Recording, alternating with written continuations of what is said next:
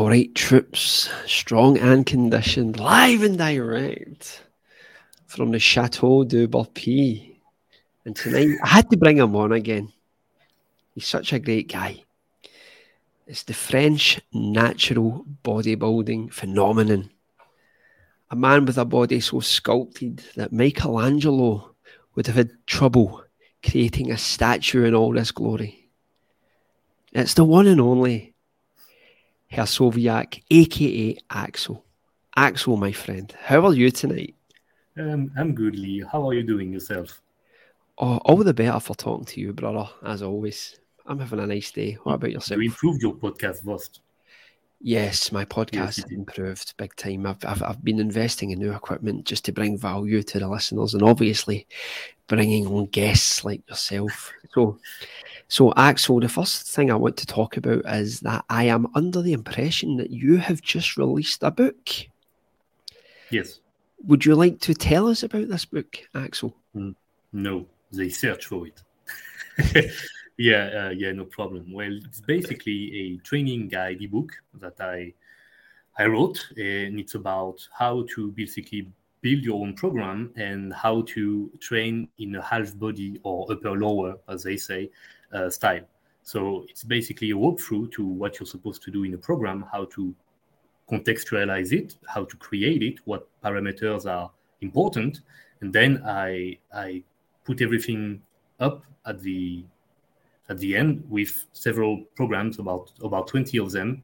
Uh, some of my making. I also show how I train. I have my own program in the, in the book, and I also show some uh, training program of many legendary athletes. Some of them are totally unknown, I think, from the the big audience, you know, like Chuck Sipe or or Vern Weaver, that are fantastic American athletes, and I'm pretty sure none of them uh, have have been heard in a while.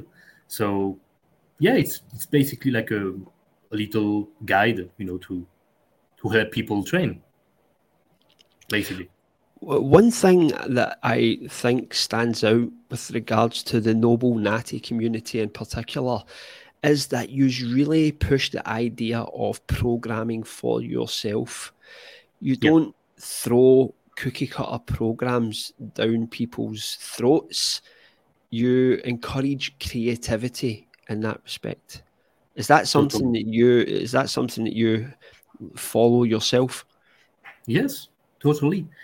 Uh, the cookie cutter approach works. That's why it's cookie cutter. Like if I tell you do bench press, you will have some chest development and do pull ups for your back. Both of us, you know, if you do that, we'll have some chest and some pull up.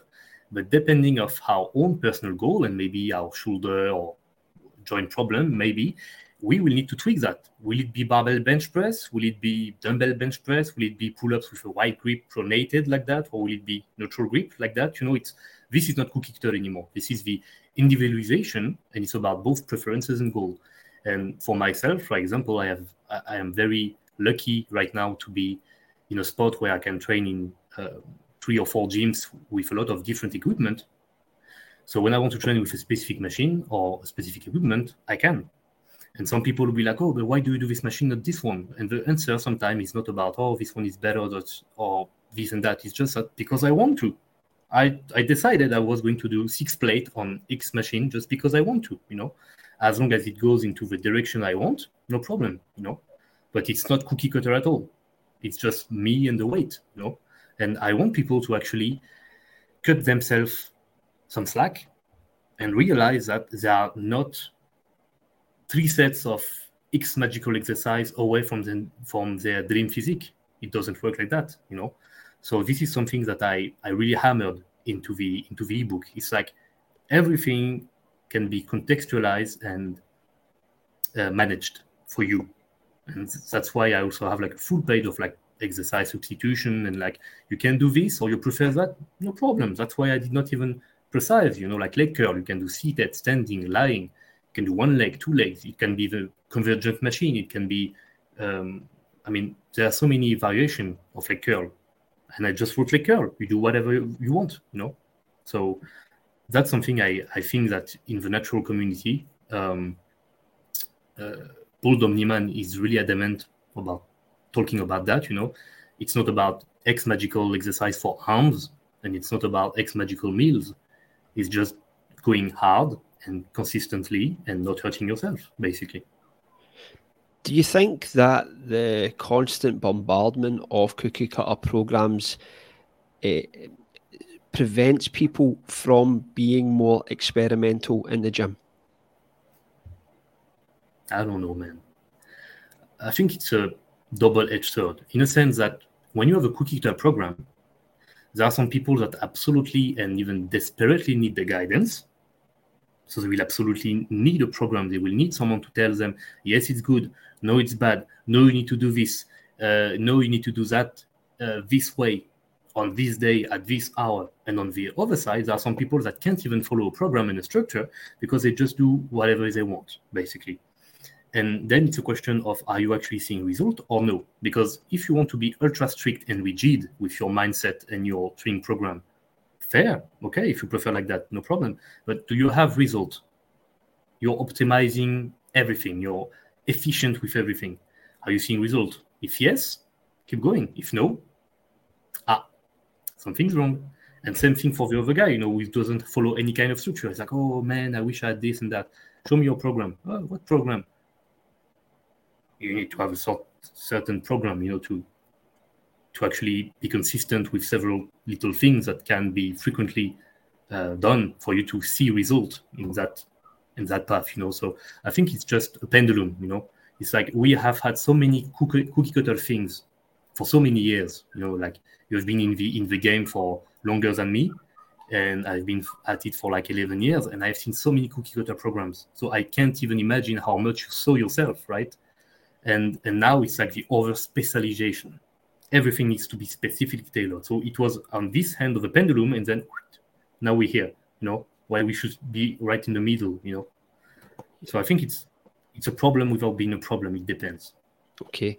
So in that respect how would you chart out the progress of someone who is just getting into the iron game? What stages do you think that they should go through in order to develop a superb physique, so to speak?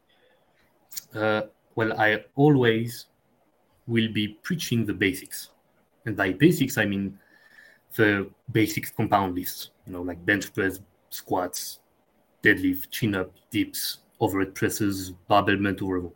And what I always say to beginners is that I want them to do this kind of movement, even if they will never ever do them again in their entire life when they go to intermediate or even advanced stage, because these movements are not just about sheer size and strength. It's also about proprioception. It's about building your bone density. It's about building your, your resilience. It's about building coordination, the joints and everything. And it's also to go to a certain level of fitness, general fitness, of course, in more on the spectrum of stre- strength and power, to then do whatever you want. Okay? And it's always about go to intermediate level, do everything with full range of motion and with perfect form, and do not strain too hard and go to failure and do some weird shit. That's basically what I always say to beginner. You know, it's like if you are not 90% sure to do one rep, you do not do it. Re-rack. You're done. I don't care. You could yeah. have done it. Maybe. Maybe not. If maybe not, we just saved your life because you do not know how to fail a lift. You know, you do not know how to escape a, bench press if you're stuck under the bar, and you do not know how to um, go down and escape the barbell if you're under like a, a squat, for example. Uh, and if you could have done it, it's you know what? Next week you will do it. You know, you did not lose any, anything. Yeah. That's always what I say to beginners. It's like you need to, your foundation, and your foundation is quite basics. Yeah, yeah. So how would a beginner like be able to take that on board when all the information nowadays in social media is training to failure? Um, oh, uh, do you want the long or the short answer? Long, long, mate. long answer. All right. So, failure is a spectrum because by failure we can say many things. For example, you're doing a deadlift and you're naked. You're doing deadlift what will fail first? Your back, your glutes, your hamstring, your quads, your core, your grip, you know, your spine.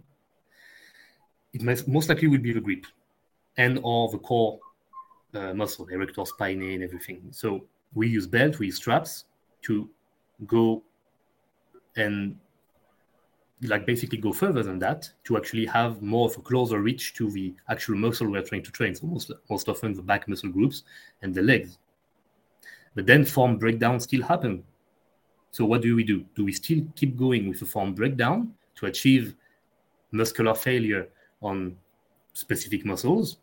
Or do we stop here and realize that failure is something that we can apply on some exercise, some motion, and for some others we can't. And then there is the so there is a posterior postural failure. There is also the muscular failure. You're doing a movement, and the muscle you wanted to target with X movement is done. But you can keep going by using other muscles as assistants. For example, you're doing lateral raises, you're, you're strict, you're like that, and then you start to tire. So what you do? You do that. You know, you do a bit of swing, or you maybe shrug a bit, or you flex the arm, you know, um, and then there is the concentric failure. So it's like you're doing bench press, and concentric failure is when you cannot keep going and lift another concentric phase with a barbell. But then there is also the eccentric failure. So imagine someone is helping with the concentric, but letting you be with the eccentric when you lower down the barbell. At some point, even there, you will not be able to keep uh, controlling the barbell and you will fail. But that will be the total failure. Like you cannot move anymore. Okay.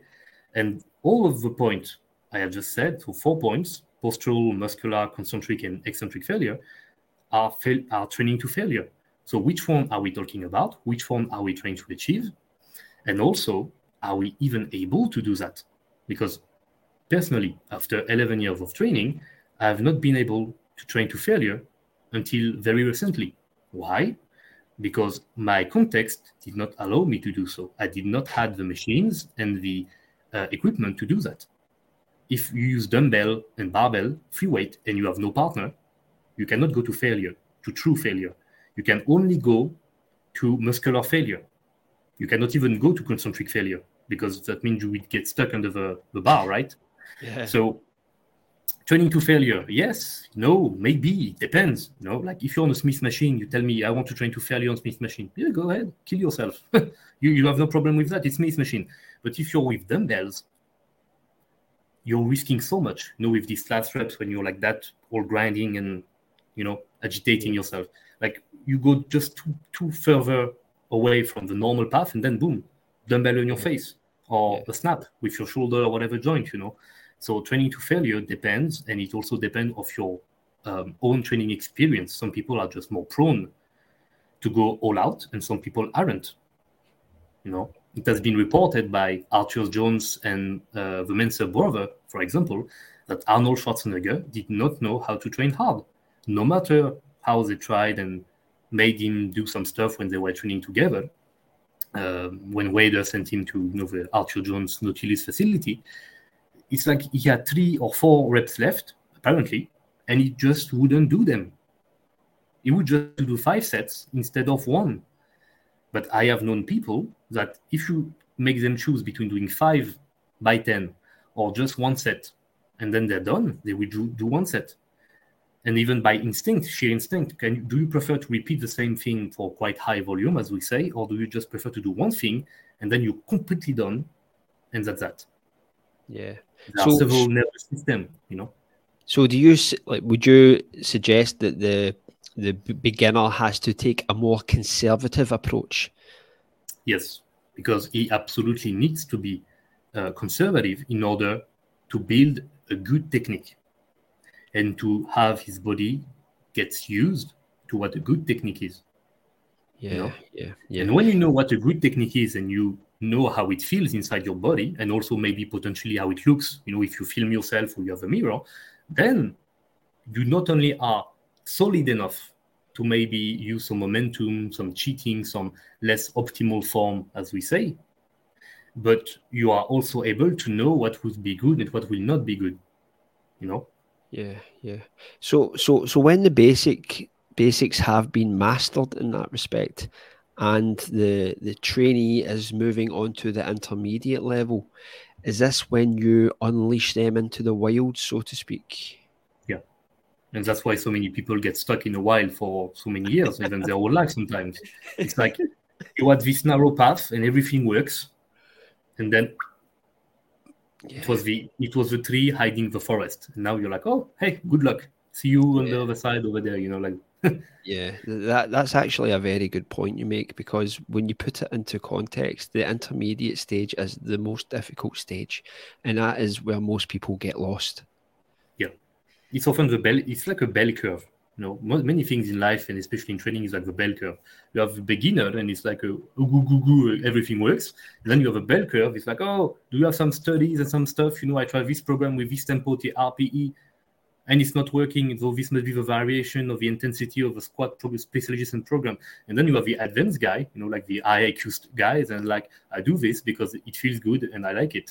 And when it hurts, I stop doing it and I do something else. That's basically it. so, what strategies would you suggest for the intermediate to become more focused in their training? I think they need to be first um, honest with themselves because many intimidate, I believe, and it, it also happened to me. That's why I think I can speak about it. Is that be honest with yourself. What are you trying to achieve? Are you trying to be a bodybuilder or are you trying to be a powerlifter? Because whatever TikTok or YouTube told you, no, it cannot be done at the same time. That does not work that way. So, do you want to be strong? Do you want to build? Do you want to cut? Do you want to be a bodybuilder? Do you want to catch up X muscle? Do you want to get ultra strong on Y body part? Do you like Z program? You know, be honest with yourself first, okay? And then when you have a goal, then you look at the context. Okay, do you have a good equipment gym? Do you have all the machines you want? Or do you have just barbell, dumbbell, benches, and some chalk? Or are you at home? Uh, can you train often for a short period of time? Or can you train um, like just two or three or four times per week, but you can actually spend like a couple hours in the gym, you know? Do you, do you recover fast or not? Do you have some injuries? Do you have some leaves that are really, really bothering you? like it's it's it's a grind each time you want to adjust a rep or five pounds you know 2.5 kilogram um, and when you have all of this settled then okay we can start to build something so what is the what, at what point does the intermediate become advanced what is the the reference point for when that becomes apparent well first there is the strength like an advanced lifter, when you are whatever gym you are, whatever gym you are in the world, whatever the time, whatever the season, you are considered a strong guy. For example, a, a three plate bench press. That's commonly what is um, a chain point to say you are advanced on bench press. You know, can be a little less, can be a little more depending of your bone structure, but yeah, three plate bench press. Each time you see a three plate bench press dude, you see someone who is very well developed physique wise, and you see someone who is quite strong. How do I know that? Simple. When you see someone on Instagram bench pressing three plate, of course, there are many people in the comments that are going to say, yeah, easy, know, so weak. Why? Because on Instagram, you get to see the 1% elite of every possible thing. You know, the most gorgeous woman, the most handsome guy, the strongest dude, the fastest guy, the most muscular guy. It's Instagram, so everything is like, you know, it's a roller coaster. But in real life, when you see a guy with bench, bench pressing three plate, whatever the gym, whatever the country, is one of the strongest guy of the gym. Except if it's like a power lifter, specialized gym, you know.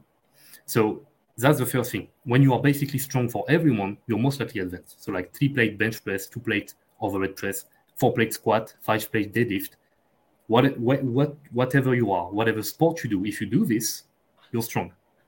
And you are also, also at a point that's most often what happens with people is that when you are at this amount of strength, you have to be very precise with your training because some stuff are going to take care of themselves and you do not even need to look at it. You just need to be patient and not get hurt. But some things it's literally half an hour of sleep that can make a, a difference with that. Or like how you set up on the bench. Or like what did you eat and drink one hour prior to training? And that's the difference between an advanced and intermediate. The advanced guy is stronger and he he realized that uh, he's about to prioritize some things and you have to let some stuff behind and that often the best strategy is to let everything that is just easy going be and actually focus extra hard on the things that just are a bit more of a struggle. whatever if we are talking about muscle or if we are talking about strength. Yeah. How, how how do the advanced guys keep the momentum going when at that point the gains seem so marginal? I think it's just personal personal goals. Because when you are advanced, it's quite easy to maintain this advanced level. I know it sounds weird, but it's like you have trained and put in so much work into this that now your return of investment is very good. So you can train less frequently, less hard, but still maintain quite good amount of strength and muscle. And if for any reason you you you have just more time, you just you just woke up one day and you're like, you know what? I want a five plate squat. Now you know everything about your body and how to program by sheer experience for you to do this five plate squat. You know, Yeah. you know you, you know what knee is going to be a pain, and you know you know what type of rep are going to be a no-no, and you know what type of feeling when you are warming up is going to be, oh, that is a good day. I know I can push hard. You know that what variation is going to work, what variation is not going to work, and you know what type of exercise you need to do on the hamstring and on the calves and on the quads to make sure you're not hurting yourself and also getting stronger. Yeah. So Yeah. it's like a, it's, it's, a, it's like a virtuous virtuous cycle, you know. Yeah, yeah. I like it's just the way I see things, and I always look at it like a role playing game in some respects. When you begin a role playing game, you go through the beginner phase and you start learning new skills, and your head starts getting turned, and then you then you start to advance into the game, and the skill tree opens right up, and the game becomes really fun to play. And then you become overpowered, and things start to get a little bit boring at that point. Yeah. So it always interests me with regards to how can someone keep their eye on the ball when they know they're at that point only say putting on grams on the bar or grams on their body. I think it's just about you know um, keeping the eyes far away, you know, on the landscape. Because of Yeah. course, if you stop and you look at everyone behind and everything around, you're like, oh, I made it. but you know, it's like for some stuff that you do not care, okay, you made it. For other stuff, eh, you can just chip in a little bit, you know. And you know, if you want to do like pro stuff, you have to keep the eyes far away to toward your goals. Yeah. Yeah, yeah. So it, then it's very personal. That's why I, I I told you with like you know the previous question is very personal. Like some people will just be content and be like, oh, you know what, um, I have other stuff going on in my life. I'm not going to focus that much on like strength training anymore. And some other people are like, you know what, I'd like really to have like 19 inches arm, just to say I have 19 inches arm. like no real no real benefit. You know, it's like like for street curl competition or arm wrestling stuff, or even like I don't know bench pressing competition. It's just like Yeah. the guy woke up and he said, you know what, I want 19 inches arm, just to say I had 19 inches arm. Yeah, yeah. So But, I but think- every guy wants big arms, Axel. Every guy wants big. It's, it's it's like it's built into our DNA. Yeah, I think yes, it's it's DNA. Yeah. It's like you do not want to watch the calves, but you want the arms. It's always like that. so, Axel, how rigid are you with your own programming? Do you have any? Does any experimentation come into play when you go into the gym? Do you think sometimes that you try to be as less dogmatic as you can be when it comes to your own training programs? I'll try. I try. I, I'm. Um, I was lucky in regard to bodybuilding because I am someone who loves routine, and I have no problem doing cuts and bulking. I mean, bulking, yeah, I have a problem, but for cutting, I have no problem because it's like I I'm supposed to eat 200 gram of chicken and 200 gram of green beans. Okay. I'm hungry. I don't care. I have 200 gram of chicken and 200 gram of green beans. You know, it's the routine. It's noon. This is what I'm going to eat. You know, so I am very easily drawn into the dogma of very the rigid structure. Yeah. But at the same time, I'm so curious and uh, and even autistic regarding training. So it's like there are these guys that are just doing whatever they want and they're much better than me in less amount of time. What Yeah. are they doing that I'm not doing? Yeah. And I watch, and there is literally nothing, nothing except the fact that they just they just do not stress and emotionally invest themselves as much. And so that's why it's been, especially since I came back in France, so like uh, early 2021, I've had so many injuries, like little little nagging stuff, but there was also my knee that had a surgery that I basically for a full year trained around injury. It was not about training hard because I had this specific goal and I needed this and that. It was just because you know what I'm hurt, but I still want to go to train. Yeah. And I realized that I do not need to be 100% invested anymore. There are, things are going to take care of themselves naturally, just because I just show up in the gym. So currently, um, the training I filmed with a high quality uh, camera that I'm currently editing, and there is already two training on my YouTube channel. This type of training, I have already uh, switched little things, you know, and modify some order or even add in or remove some exercise or replace them just because now it seems like every two months I have to really assess and be like, okay, is it really helping or not? I'm at that point basically. It's just like Alex um, of um, Alpha Destiny, Alexander Leonidas. I never ever comprehended and understood why in the past it was like, oh, I cycle variation every week and I have a three week rotation stuff. And like, what the? Why? Why do you do that? You know, now I understand. Because now every two months, I actually have to be like, yeah, I don't think it's working. I'm going to do this now. Yeah. For example, I was doing front squat. You know, it had been one year and a half. I could not do front squat because it was, I think it was about the compressive force on the knee. It just felt weird on the knee Yeah. that got um, a surgery. And I could do them. So I went up to 130 kilogram, but each set would just um, take so much out of me. I was like, I need something to actually train my quads better. But I cannot just I cannot just be so done after just one exercise. And then I train with a- a couple of friends. You maybe saw saw them on Instagram and on YouTube Shorts. So it's a tall guy, Luca Guif, and another guy who's looking Asian, Antoine. yeah. And Luca is basically a very highly advanced bodybuilder from France. So uh, he's me, but five year older. Yeah. And everything he did five year, uh, five years prior, I understand.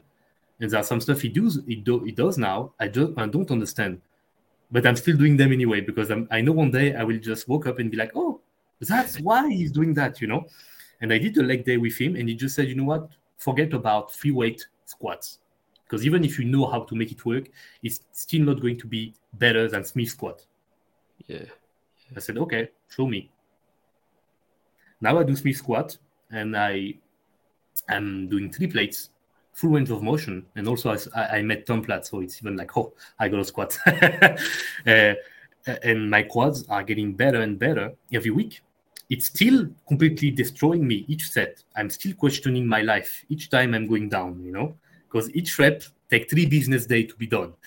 Yeah. but I progress and now it's not like front squat where each rep is literally like taking a part of my soul you know now it's like oh it's hard it's hard it's going to suck but i'm still going to do it anyway you know so that's the first thing it's like i'm much more reliant on exercise i know i can be stable upon to do things and at the same time i feel so heavy and so so fat in a sense that i took up cardio again i'm doing boxing again and i'm doing jump rope again because I just feel so heavy. You know, it's like, ugh, Yeah. you know, it's yeah. uh, your dead weight. You know, You should start doing burpees, mate. but what? I said you should start doing burpees. What is that? Do you eat it? I'm gonna try. You know what? I'm gonna try. I'm gonna try. one day, mate. One day. No, no, I'm gonna try. Okay, I'm gonna try. And you should film it as well, mate. I'll need, I I need a, I need a laugh, as they say in Scotland. All right. Yeah. Uh, yeah. So, You like a fat what do you use as like gauges to like measure your progress in the gym? Like because like muscles hard to to quantify. Well, Do you just go by weight on the bar? honestly, yeah. I know so many people will be saying, oh, no, but strength is not really correlated to muscle mass and blah, blah, blah. Hey, you know what? I have never seen someone who is doing four plates, high bar, ATG style squat who has puny quads. Yeah. I have seen plenty of guys who has puny quads when they do the same thing with low bar. That's true. Yeah. But with high bar, not once. Yeah. And exercise like hack squat, RDL, uh, weighted dips, um, machine rows. What else? Um, shoulder with the dumbbell, you know, or instant push-ups with like full range of motion, like you're on steps. You know, Yeah. this yeah. exercise, if you really do full range of motion and you really focus on progression of performance, there is just no way you are not going to gain muscle Yeah. because by essence these exercises are putting a lot of mechanical loads on the on a specific muscle group or just two of them yeah. and at the same time they put them in a pretty stretched position so you induce a lot of muscle damage of course muscle damage is not necessarily correlated to muscle growth because too much damage is not good but at the same time just enough muscle damage is what it is needed to switch the protein synthesis switch basically yeah. Yeah. and yeah. And when you progress and track this kind of exercise, you will see a, a progression with your physique as well. Yeah. There is just no escape, you know, for the Yeah. muscle, basically. It has to grow. yeah. So I do that. And at the same time, I take measurement. For example, um, right now I'm really determined because I have no knee problem anymore. You know, I, I kind of understand now how far I can push in terms of volume and intensity. Uh, I really want to push my legs to um, my legs, I mean my quads, to uh, something like 70 centimeter of diameter. You know, so it could be uh, I don't know 27, 28 inches, I believe. And I would like my waist to keep the same uh, size.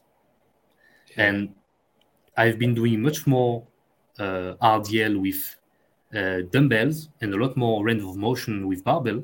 And out of nowhere, I gained a lot of hamstring. Like it was immediate, like three weeks. In three weeks, I saw a real pop in my hamstrings that I did not have before. Yeah. And I gained two centimeter on my waist size. Now it's 75, and before it was seven, 73. yeah. But you do not see it Yeah. from the front. It's all erector in the back. Yeah. So my whole back changed, like my whole back just meta, like metamorphosis, you know. Yeah. And how I go prog- how I go progress with that. If my waist size keep the same, but everything around it explode, I know I'm going in the right direction. Because if Yeah. it would be the waist also growing a lot, it could potentially just be fat. Maybe Yeah. subcutaneous fat, you know, under the skin, but it could also be uh, un, um, inside the guts, intravisceral fat, and you just Yeah. can't see it. You know. Yeah. Yeah. So that's basically how I do it: the strength on several exercise, I mean the performance tracking, and also the measurement. You know, like my arms now they are 45 centimeter, and I just want 46 just to say I have 18 inches arm. Yeah, yeah. How how often do you, how often do you measure yourself, Axel? Uh, I'd say every month. Yeah. And Every would you month. say that you, you notice like growth every month? Okay, Come again? Would you say that you notice that growth occurs on a monthly basis? Not really, but uh, depending of how I look, how I feel, like if I look, if I feel like I look jacked and I feel swole, and I look at the measurement, and it's the same, that might sound weird, but I know I'm going in the right direction because each time I'm doing the right thing, first it looks like I'm getting denser, and I have more definition on a specific area, and then it grows. Yeah, yeah.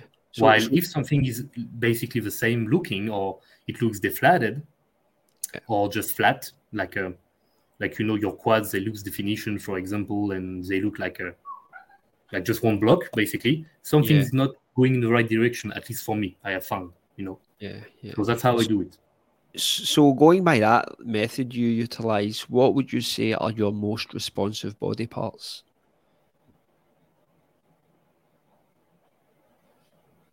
Uh, right now, or in my Yeah. whole, right now, Well, in general, but like right now, in general, in general, the whole back, Yeah. yeah. the whole back traps, lats, erectors, Yeah. uh, the glutes, uh, anterior and lateral delt, the quads, especially the quad sweep, and the forearm. Yeah. Yeah. And what So- what is funny about that is that these are the muscle I uh, get soreness the easiest. How often do you train your forearms? Uh, twice weekly, Okay. And, twice weekly. And how do you like do just one exercise per session or two or three? Uh, I will do one bicep. It's often uh, reverse easy bar curl and wrist curl with a barbell, and I use fat grips. Most often Yeah. it's just that, but every 10 to 12 day I'll do a full body training, and it will be um, uh, some weird stuff I saw some arm wrestler do makes them really big with your arm. So it's like you have a towel and you loop you loop it inside a plate. So I use a 10 kilo or 15 kilo plate, and you go right there, you know, with your your uh, shoot, it's mirror arm stack like that, Yeah. and you do this, and you rotate like that, Yeah. Yeah. curl yeah. at the same time. So you're doing the internal rotator, basically the pronator of the forearm, and some you basically really emphasis the brachioradialis, and I do I do that. So yeah. How long have you been training your forearms for? about a year. Two year. Because the reason I'm I'm honing in on the forearms is because when I was like beginning my journey in lifting weights, the forearms were ultimately a no go area for most guys because we were fed the, the information that it was purely genetics. And Yeah. it, it, the same goes for your calves as well. Yeah. And that's one thing that blew my mind about the noble natty community was that they would almost smash against these ideas with a degree of common sense in the mm. respect that at the end of the day they are muscles and if you work muscles with a degree of intent they will respond accordingly and if you approach training the forearms and calves with that mindset then you will get results hopefully. Now I know the calves are a bone of contention because I know there's guys out there who exercise their calves on a daily basis and nothing seems to happen.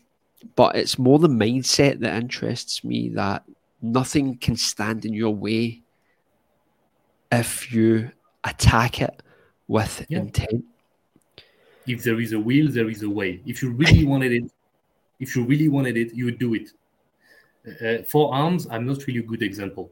I really want to di- to have a disclaimer here because I did not directly train my forearm for years, and it was a strong point. Meaning that people would look at me like, "You have a nice forearm," and I would, "What do you do for them?" I just do rows and pull-ups, you know. And I'm not talking specifically just about the brachioradialis. I'm talking about the whole thing, you know. And it's think I think it's because of my past sport, especially combat sport, uh, the fact that I really rarely use straps, and also the fact that genetics. Thanks, Dad. I, because my dad also have some fucking gigantic forearm, you know, not, not, not cartoonish, but they're, they're huge, you know. And all he did, all he did, a, a part of a few years of lifting when he was quite young, you know, but I don't think it even matters because he was just doing bench press and squats, I believe. Um, all he did was just manual labor work, Yeah. you know. Yeah, yeah. And my forearms were a certain size when I was doing uh, push pull legs and upper lowers and stuff like that. And when I went on to um, full body, just because my training were much longer, I, I went from two hours to three hours just because it was longer and I was gripping weights longer, they grew, you know. So that that's how much I'm not a, a good example. But then I, have, I of course eat a wall. I cannot have gigantic forearms and be lightweight at the same time. So I have to gain weights. I have to get stronger, like on fat grip chin ups and stuff like that. And I also have to start isolate them. So I did, and uh, it's been a year, a year and a half, and I I rotate fat grips and I rotate stuff, you know, to avoid overusing, uh, etc. And um, and you know what? I just measured them, you know, uh, like uh, two hours ago. You know, I was just uh, I was just curious, and um, when I really flex my arm like like that, you know, and I do this, yeah. are 41 centimeter. And if I'm just extending my arm like that, like like this, they are 38. You know. Yeah. Yeah. But I'm not a good example because I literally just do uh, eight sets per week of direct work, and I already have that. You know, I think someone else would have much more trouble and would need more time or much more focus, like doing them in the beginning of a workout or actually tweaking yeah. the whole training around it. You know, because I just do yeah. these sets and look. I mean, I, I, cannot take credit for that. Like I, I, know it looks nice, but I cannot take credit for that. I'm just going hard at it, and then that's it. I, I just wait. You know. Yeah, yeah. I, I'm actually ashamed to admit that I never actually started training my forearms until I discovered the natty noble community or noble natty community in that respect. So, so uh, you also mentioned your back being one of those areas that was highly fertile. What are the three exercises that you would consider that built your back? Um, in general, or like very specific exercise? Whatever, just three exercises that you felt had the biggest impact on the size and width of your back. Okay, so I'm going to go general because I know some people will be listening and be like, I'm going to do exactly what he said. And I do not want that. Uh, chin up, okay. barbell row, deadlift. Yeah, yeah, yeah. And when. I say that, I mean chin up variation, rows variation, deadlift variation. Okay. Yeah, and you yeah. found the one you prefer, the one that does not hurt bad, the one that hurts good, and then you go yeah. freaky strong on them. Yeah, yeah, uh, yeah, If I had to go into details, I'd say neutral grip chin up.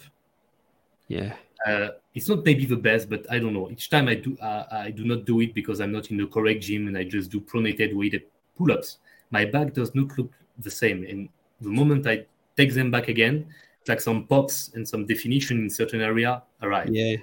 For rows, I always prefer T-bar row to normal barbell bent over row, and I always prefer the X row to bar to normal barbell bent over row. I just T-bar row is just so nice for me. Like uh, even right now, sometimes I just do it and I can still six plate or seven plate it, and I just do it once in a while. You know, it just feels so nice. You know.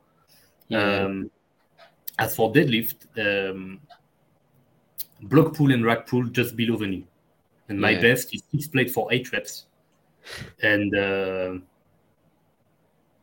yeah, yeah. it's funny that you bring up like two of those lifts are like sacrilege in some corners of the fitness community when it comes to growing muscle, and it's something that blows my mind because the bent over row is such an amazing exercise, but you get a lot of people that come in nowadays and they say, but it's not optimal. It's your lower back takes over, your your hamstring take over it's true.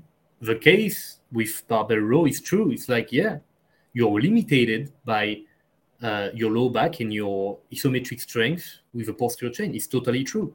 But then it's like, oh, so you're limited by this and we're trying to trace that. So we just ditch it totally. Many of these people, yet again, as we talked about in the first minutes, they do not need optimized training. They just need training it's just they do not need a special machine with a specific elbow angle with a specific internal fucking cues or whatever the fuck they want. They just need to fucking train. Yeah, you know? but so if you look at that, and then you look at guys like Samir Bannout, Dorian Yates, Arnold Schwarzenegger, Franco Columbu, Bob Paris, Lee Labrada, Mohamed Makkawy. I can I can just go on and on and on. look, at them, look at their back. Did they have some nice Nautilus or Hammer Strength machines like me or us nowadays? No. All they had was bent over barbell row and T-bar yeah. row and dumbbell row. And what happened? Yeah. What happened? You know, they got exactly. big. They got... Exactly. Yeah, exactly. So I, I can barbell bent over row pretty strictly three plates. Yeah. So now my problem is how can I put barbell bent over row in my training without destroying my low back that I absolutely need fresh for my hip hinge movement, such as deadlift variation? It's a huge tricky thing with me because I even have a small waist. So if I have a small waist, it's always more fragile. Even if I use a belt, even if I have strong muscle, it's always more fragile. It's about yeah. centimeter square physical low. Okay. So right now I'm not doing barbell bent over row. Uh, I mean, regularly. Why? Because each time I do it, my lower back is so beat up afterward that I feel it for like three, four days. And each time I'm doing a barbell deadlift, I'm like, oof, that hurts, you know? Yeah, yeah. So at my level, at my, uh, with my current context, I don't really can make it work. Yeah. But does yeah. that mean that, that I need to put it in the trash can? Definitely not. because one day I will wake up and be like, you know what? I'm just tired to deadlift. I'm going to row four plates, strict. I'm, go, I'm going to go on the T-bar row and I'm going to put uh, plates up to the end, and then I'm going to find a way to have an adaptator, like some gym pin, to add even more, and I'm going to row it strict, or just with a bit of momentum. It will be like 12 plates something. if I want to do that, I cannot deadlift heavy. Deadlift will become some kind of afterthought or accessory. So yet again, it's all about context and goals, you know. Yeah, But yeah. barbell bent over row, uh, I mean, it gets a bad rep, but it's it's one of the best exercise ever.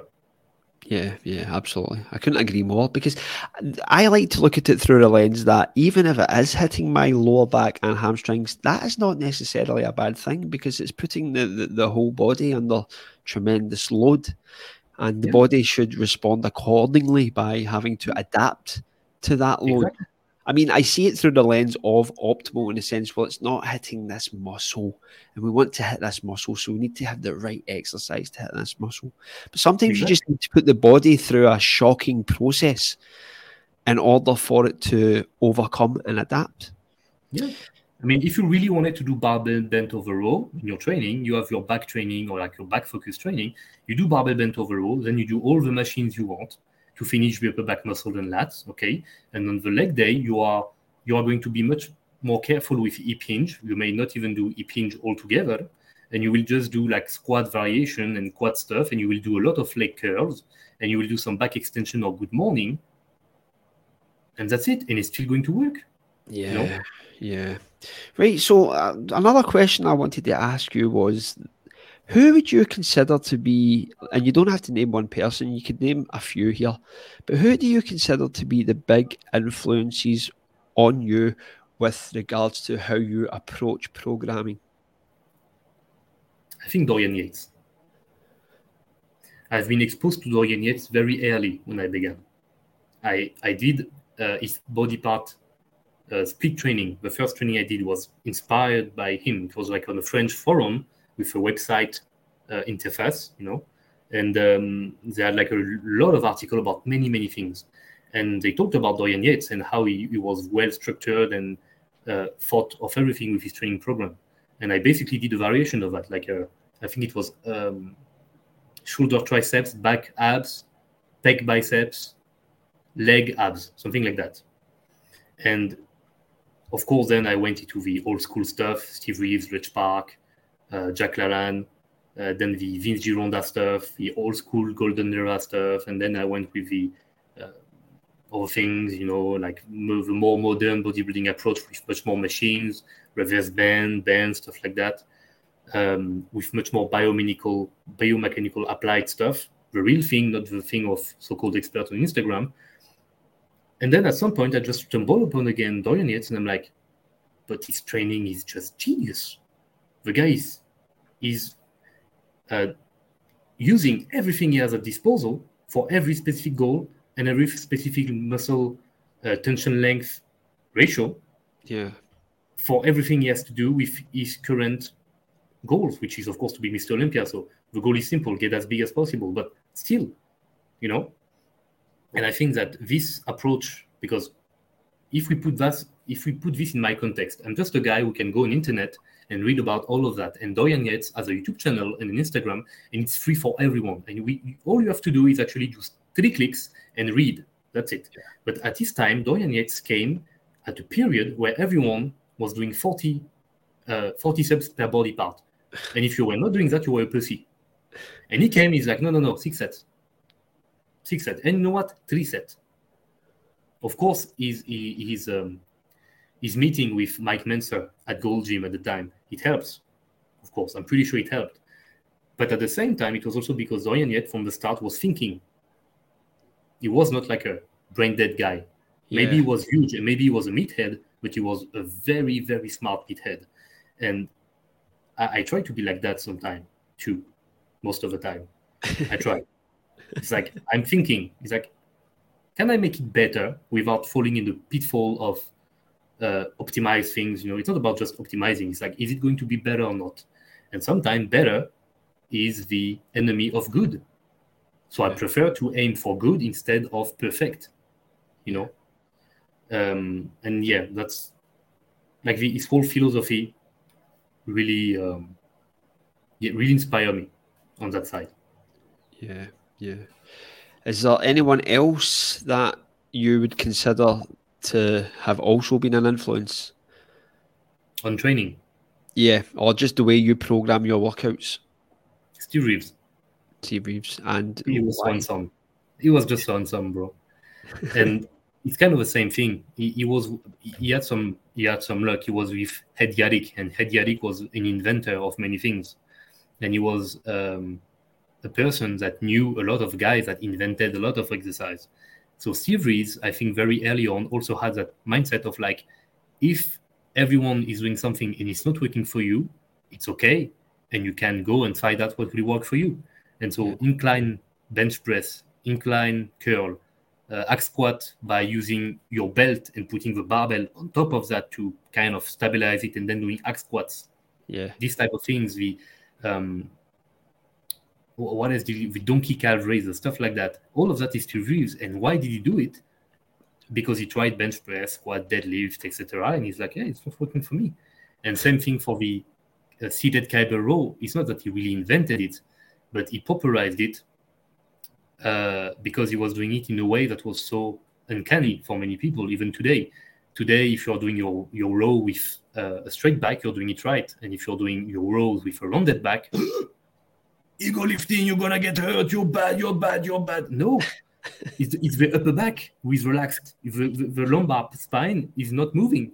And Steve Reeves was basically doing a row. He was like that, crouch, and he was rolling to, to his navel. But the movement was just this no no shoulder blade movement. So he was just using 40 kilogram, 50 kilogram, easy weight. Yeah. And his lat would blew up, and people were like, "But how is he making it work?" Well, he's making himself go in a very peculiar position that really stretch and stress the lat, and he's not using at all any other muscle, just the lat. And trust me, I done it, I tried it, and 50 kilo is more than enough. So, you know, I try to keep an open mind for these kind of things. Yeah, yeah. So I I personally have been reading a lot of Jamie Lewis lately. And in one of Jamie Lewis's workout, Plague of Strength.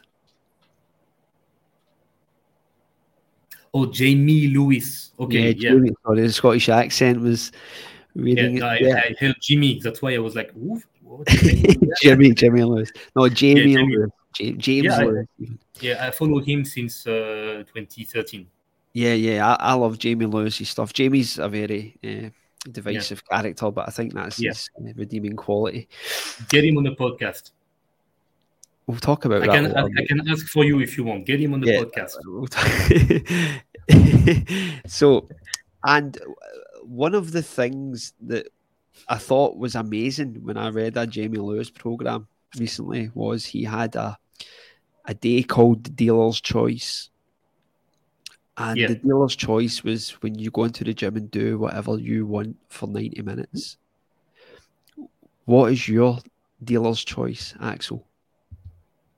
I think it's just my full body that I do every 10 to 12 days.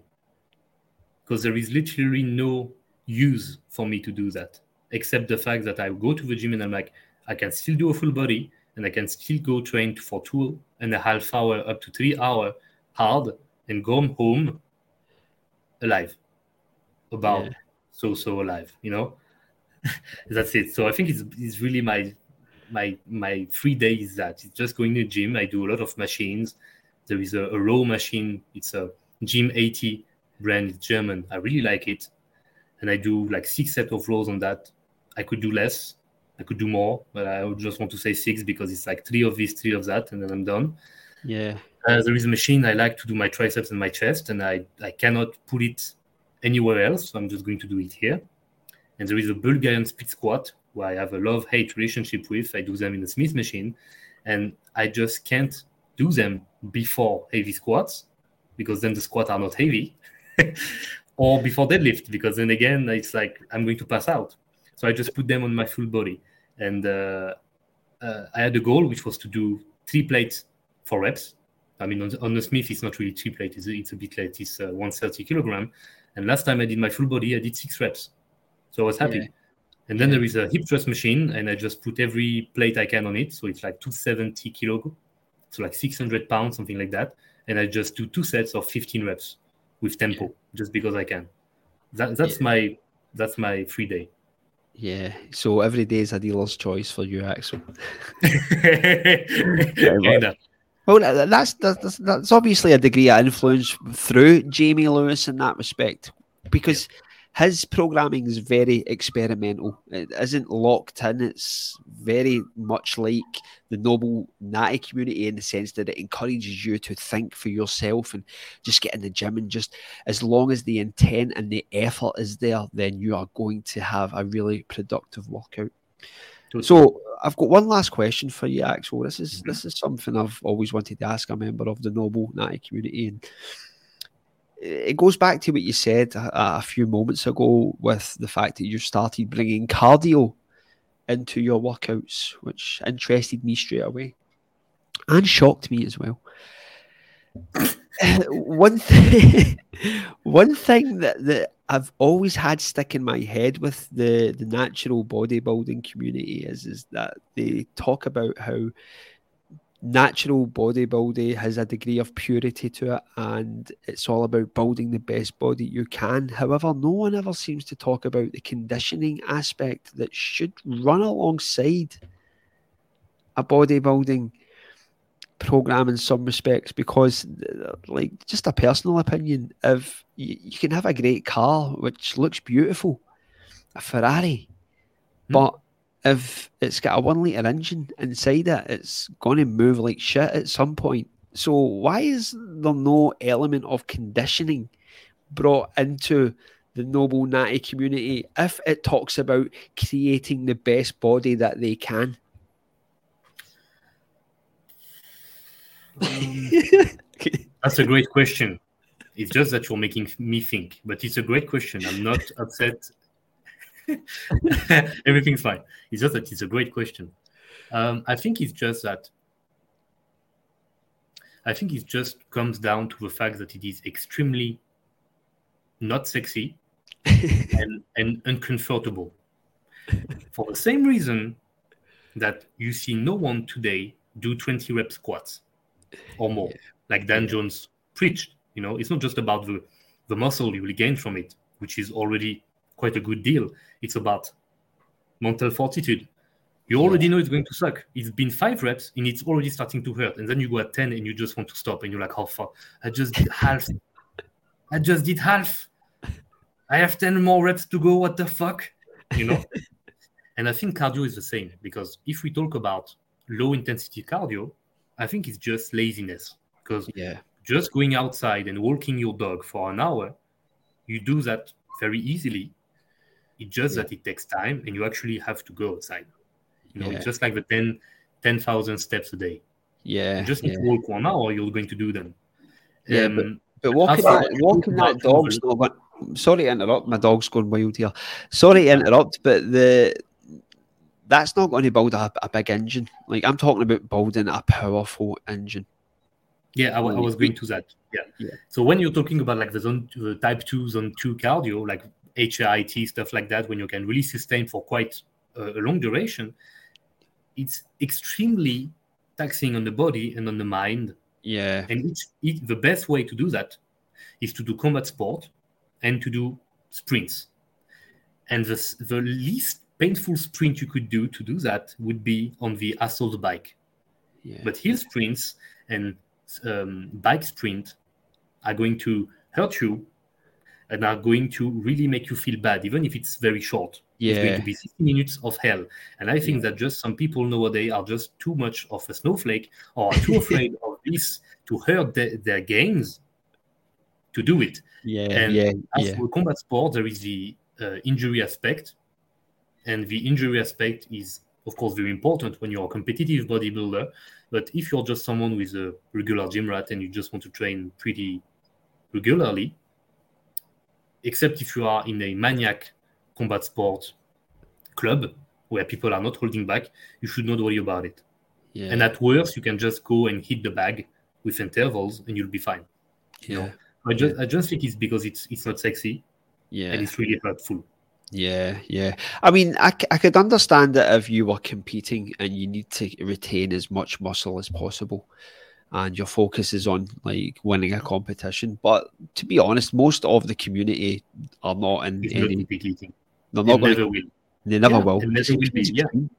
So it's just, it's, I think it, there's a gap in the market in that respect with the, the, the noble natty community. Obviously, something has to be implemented that is sexy, that does catch their eye, and, and ultimately shows results.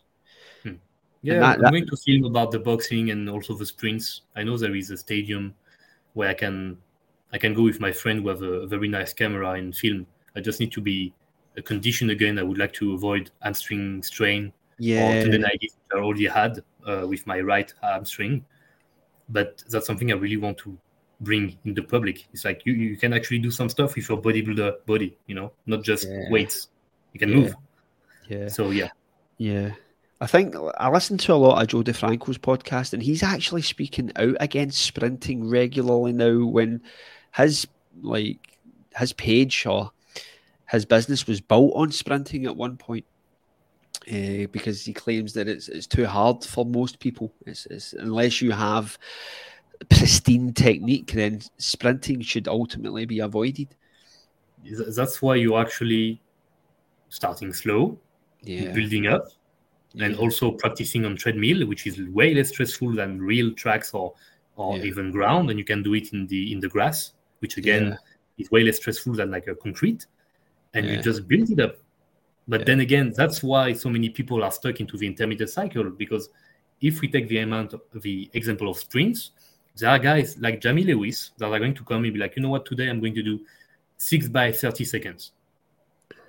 Why? Because I just want to. Why do you Yeah. ask? Let me be. And there are other guys that are going to be like, oh, I need to do eight by 12 seconds with 48 second rest. And I need to be at around 90% of my maximum speed with big stride because big stride are good for the hip torque muscle to go. Just Yeah. run, man. Yeah, yeah, yeah, yeah. so I think it's a good example to polarize what you talked about early in the in the podcast. It's like pe- you cannot just hold hand with people in regard to sprints. It's very individual. You know, we do not have the same pelvic bone. We do not have the same femur angle. We do not have the same knee stuff. You know, so it's about how you run, how you can improve your running technique, and how you can manage it in a strength training program. Yeah, But it's not hard. It's just it's it's not easy, but it's not hard. No. yeah, yeah. Oh well, that was another clinic by Axel. Love it, mate. I love it. So, Axel, Axel, before we head off into pastures far and green, Yeah. could you tell everyone who is listening where they can find you, and can you also tell them the name of your book and where they can find it, which I will also put in the link in the description.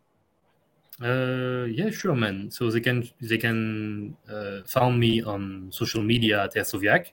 Uh, I have a website. I have social media. Just type Hersovyac. I'm basically everywhere. Uh, and as for my ebook, it is available on my website and only my website for now. So you hersovyac.com ebook, and it will be just there in the subsection. So yeah, thank you so much for having me. Lee. Absolute pleasure, mate. I like it. I love it. Listen, before uh, once I stop recording, stay on because I need to speak to you for a minute, mate. Okay, Right, it was an absolute pleasure, mate. Take care. take care, man.